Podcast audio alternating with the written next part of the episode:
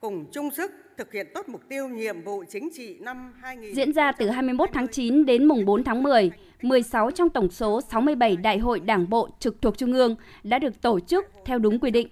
Việc thảo luận đóng góp vào các dự thảo văn kiện đại hội cấp trên được nâng lên. Các khâu bầu cử đảm bảo dân chủ, công khai, minh bạch, khách quan và kết quả cơ bản theo đúng phương án nhân sự. Kính thưa các đồng chí đại biểu, khách quý. Đại hội đại biểu Đảng bộ tỉnh Yên Bái lần thứ 19, nhiệm kỳ 2020-2025 diễn ra từ ngày 22 đến 24 tháng 10, được đặc biệt chú ý khi là tỉnh đầu tiên trong cả nước mạnh dạn đưa chỉ số hạnh phúc vào nghị quyết của đại hội. Chỉ số hạnh phúc của người dân Yên Bái được đánh giá trên 3 tiêu chí, đó là sự hài lòng về cuộc sống, về môi trường sống, về chỉ số tuổi thọ.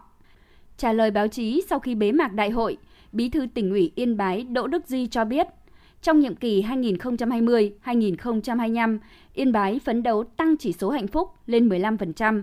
Như vậy sẽ cập vào chỉ số khá hạnh phúc ở mức 2. Các nhiệm kỳ sau sẽ phấn đấu lên mức hạnh phúc cao hơn.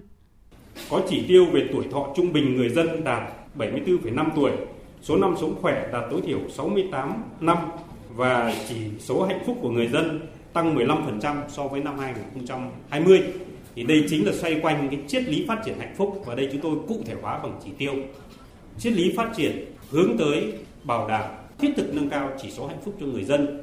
Đây là một điểm đặc sắc trong báo cáo chính trị của Đại hội Đảng bộ tỉnh Yên Bái lần thứ 19.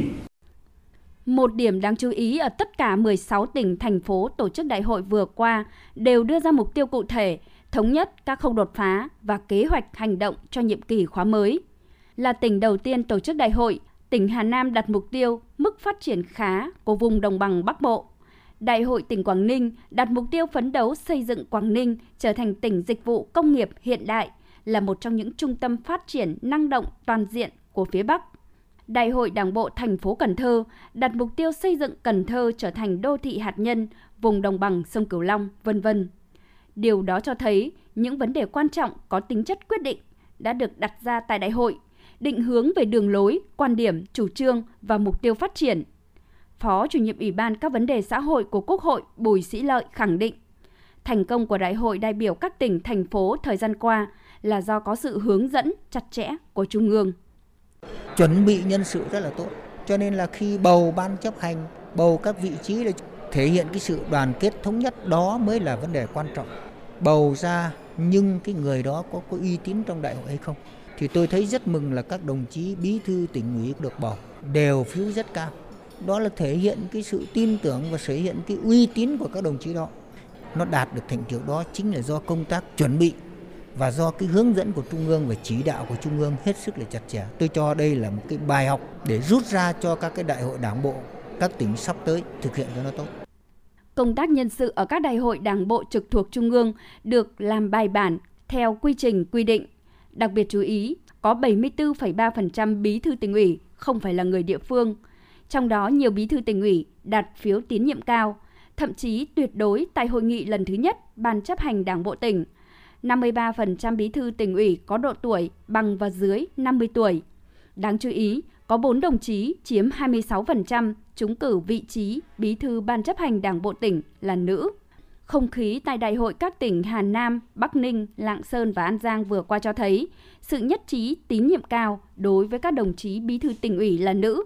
Đó đều là những đồng chí có gương mặt rất sáng và có nhiều điểm nổi bật.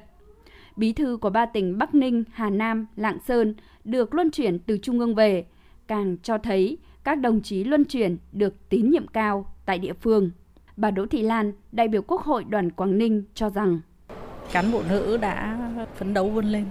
Trong thời gian qua, Trung ương Đảng đã có rất nhiều những cái giải pháp, những cái biện pháp rất là thiết thực, ví dụ như là đào tạo, bồi dưỡng, chuyên môn, lý luận chính trị, chuyên sâu, kỹ năng thực tiễn cho cán bộ cao cấp. Thứ hai nữa là cái cái biện pháp luân chuyển cán bộ thì cán bộ nữ cũng sẵn sàng đi bất cứ nơi đâu làm bất cứ việc gì và cũng đáp ứng hoàn thành tốt nhiệm vụ được giao. Bên cạnh rất nhiều điểm sáng từ đợt 1 Đại hội đại biểu Đảng bộ trực thuộc Trung ương thì vẫn có trường hợp nhân sự được đề cử nhưng trượt cấp ủy vì từng bị kỷ luật. Đó là câu chuyện xảy ra tại Đại hội đại biểu lần thứ 16 Đảng bộ tỉnh Gia Lai, nhiệm kỳ 2020-2025. Hai đảng viên mới bị Ủy ban Kiểm tra Trung ương kỷ luật vì các sai phạm vẫn có tên trong danh sách ứng cử. Qua đại hội đã không trúng cử vào ban chấp hành khóa mới. Kết quả đó đã phản ánh một thực tế, khi những nhân sự được đề cử nhưng không được đa số tín nhiệm thì phải tôn trọng ý kiến của đại hội. Điều đó cũng cho thấy dân chủ đã được phát huy rộng rãi trong đảng bộ và trong mỗi đảng viên của đảng bộ. Trưởng ban công tác đại biểu, Phó trưởng ban tổ chức Trung ương Trần Văn Túy khẳng định.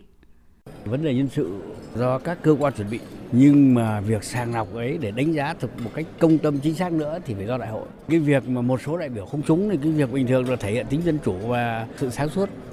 Và chính vì thế mới cần đại hội, cần để số dư để lựa đại hội lựa chọn. Là người ta sẽ chọn những người có uy tín, tiêu chuẩn tốt hơn ờ, tín nhiệm hơn, người ta xứng đáng trao gửi niềm tin tuy nhiên là cũng cần kinh nghiệm là phải chuẩn bị một cái kỹ càng hơn tránh cái trường hợp đến đại hội bầu không trúng Nhìn lại các đại hội đảng bộ trực thuộc Trung ương vừa qua cho thấy sự chỉ đạo của Trung ương từ duyệt văn kiện cho đến nhân sự. Nhiều tỉnh thành phố đã đề ra những nhiệm vụ trọng tâm và các khâu đột phá cho nhiệm kỳ khóa mới. Công tác nhân sự cũng được làm bài bản, đúng quy trình quy định. Bởi thế, các bí thư tỉnh ủy được tín nhiệm cao tại đại hội, trong đó có nhiều đồng chí luân chuyển được tín nhiệm cao ở địa phương. Nhưng quan trọng rút ra ở đại hội là đã thể hiện tinh thần đoàn kết, trách nhiệm của Đảng bộ đối với nhân dân ở địa phương. Đây chính là những bài học kinh nghiệm để rút ra cho Đại hội Đảng bộ các tỉnh sắp tới tổ chức thành công